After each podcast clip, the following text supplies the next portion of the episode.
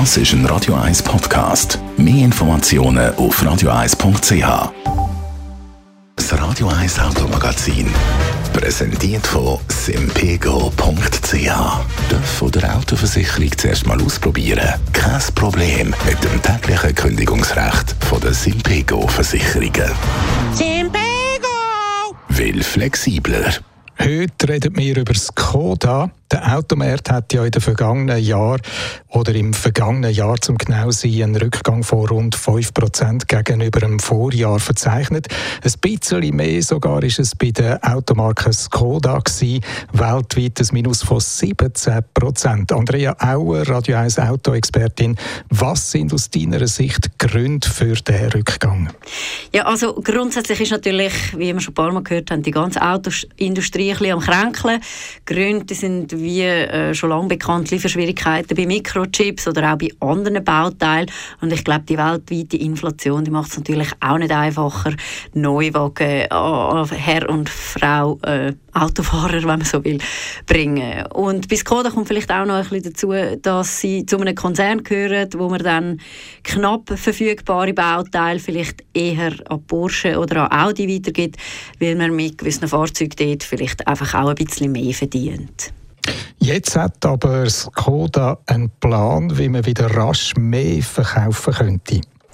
Ja, das ist so. Also, bei Skoda ist man gemäss einer Pressemitteilung von, der, von dem letzten Monat recht optimistisch, dass die Marktlage sich in den kommenden Monaten auch wieder ein bisschen entspannt. Außerdem will man auch einiges investieren, zum Beispiel in die Elektromobilität. Rund 5,6 Milliarden sollen das sein. Ähm, in den kommenden Jahren stehen dann beispielsweise auch drei neue Stromer bereit, so zum Beispiel auch die Serienversion vom Concept Car Skoda Vision 7S oder 7S.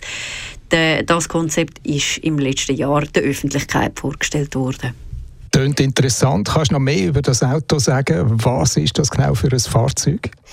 Ja, also es ist ein Crossover. Äh, die Serienversion die basiert dann auf dem Elektrobaukasten vom VW-Konzern, wo es ja doch schon einige Modelle gibt und soll dank der Akkukapazität von 89 Kilowattstunden rund 600 Kilometer schaffen mit einer Ladung.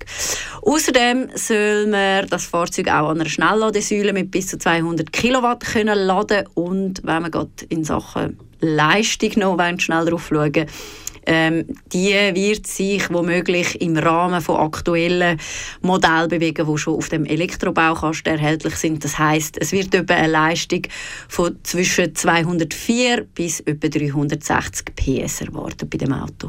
Das ist die Zukunft von Skoda. Äh, was kann man dann in diesem Jahr schon erwarten? Ja, also in diesem Jahr werden wir wohl noch die Neuauflage vom SUV Kodiaq und von der XL Mittelklasse Limousine oder vom Mittelklasse Modell Superb kennenlernen. Der Kodiaq der wird dann als Verbrenner und als Plug-in Hybrid lanciert und der Superb der teilt sich Technik mit dem VW Passat. Werden also möglicherweise die letzten zwei Verbrenner sein, wo Skoda äh, auf den Markt bringt. Danke vielmals, Andrea Auer, Radio 1 Autoexpertin. Das Radio 1 Automagazin, präsentiert von simpego.ch. Halbjährlich die Versicherung zahlen, kein Problem. Simpego! Will flexibler. Steigen wir ein, fahren wir ab mit gutem Sound.